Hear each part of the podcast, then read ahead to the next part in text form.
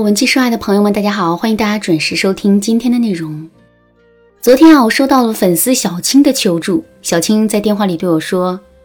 老师，我被自己最爱的人给骗了，现在心里真的很难受。”听到这句话之后啊，我的心里也略微诧异了一下，因为据我所知，小青刚刚结婚不久，现在跟老公正是浓情蜜意的时候，她应该很开心才对呀，怎么会难过呢？而且两个人交往的时间不短，结婚之前小青也时常会在朋友圈里秀恩爱，说自己的老公怎么暖心，怎么优秀。现在她怎么会突然变得自己被骗了呢？带着这些疑问，我问小青到底发生了什么事，这里面会不会有什么误会呀？小青叹了一口气对我说：“不会有误会的，老师，他就是骗了我。结婚之前我一直以为他是一个小富二代，因为他身上穿的都是名牌，每次给我买的礼物也都很贵重，类似于GUCCI啊、爱马仕这类牌子的东西，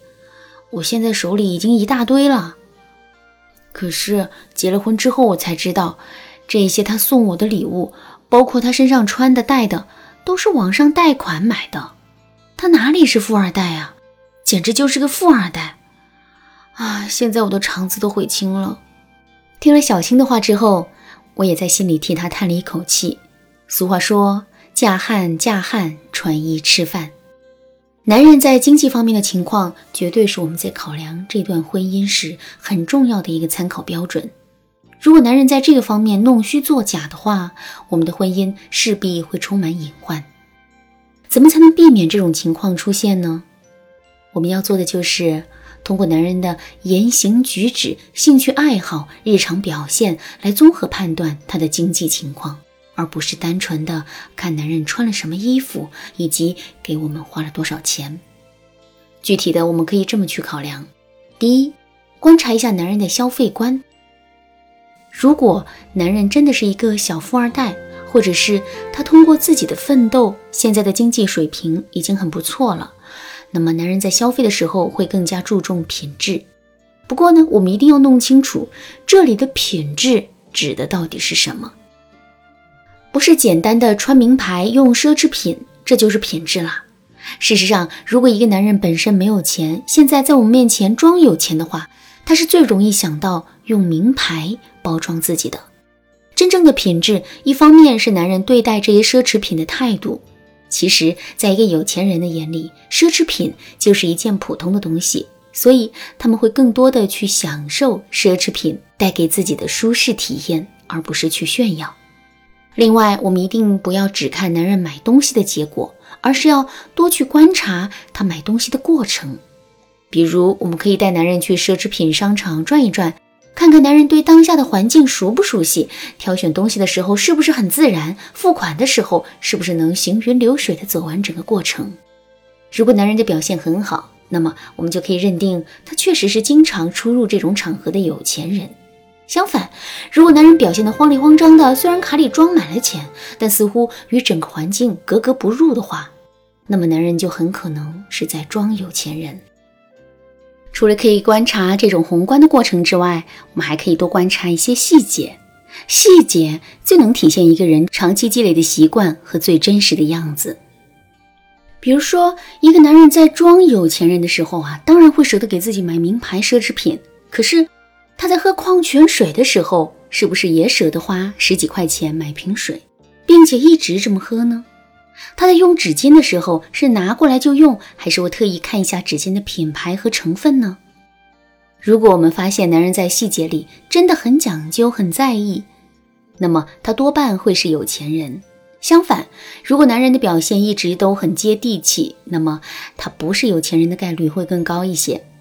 当然啦，除了买水和用纸巾，生活中我们可以观察到的细节还有很多。如果你想有更多的了解，可以添加微信文姬055，文姬的全拼055，来获取导师的针对性指导。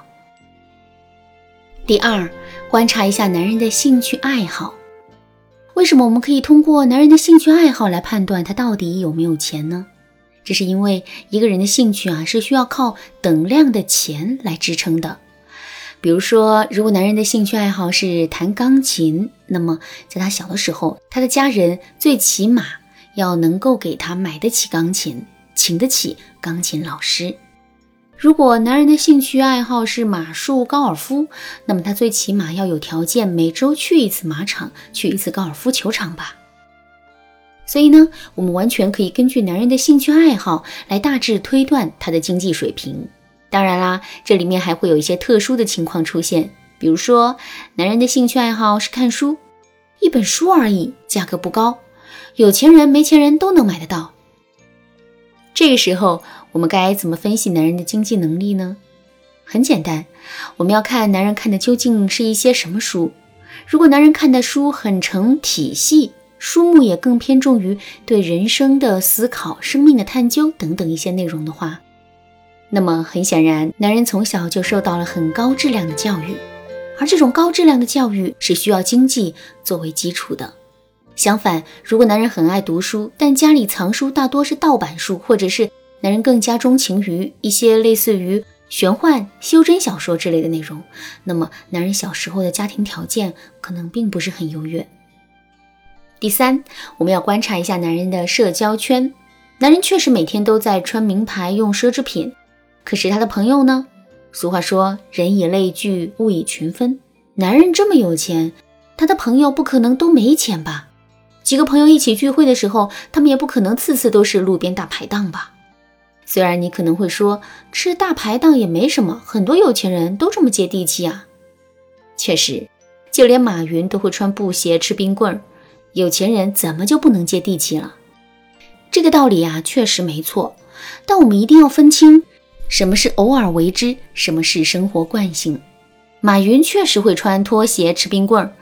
但他绝不会天天这样，这一切都是偶尔为之。同样的道理，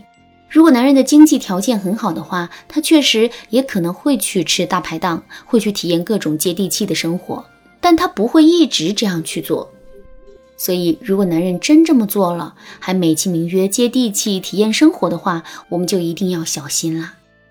以上就是我今天要分享的判断男人经济水平的方法。不过呢，一些渣男的隐藏能力啊，有时候会远远超过我们的想象。所以，如果你测试完男人之后，还是觉得有点不放心，或者是想在导师的指导下得出更准确的结论的话，你可以添加微信文姬055，文姬的全拼055，来预约一个免费的咨询名额。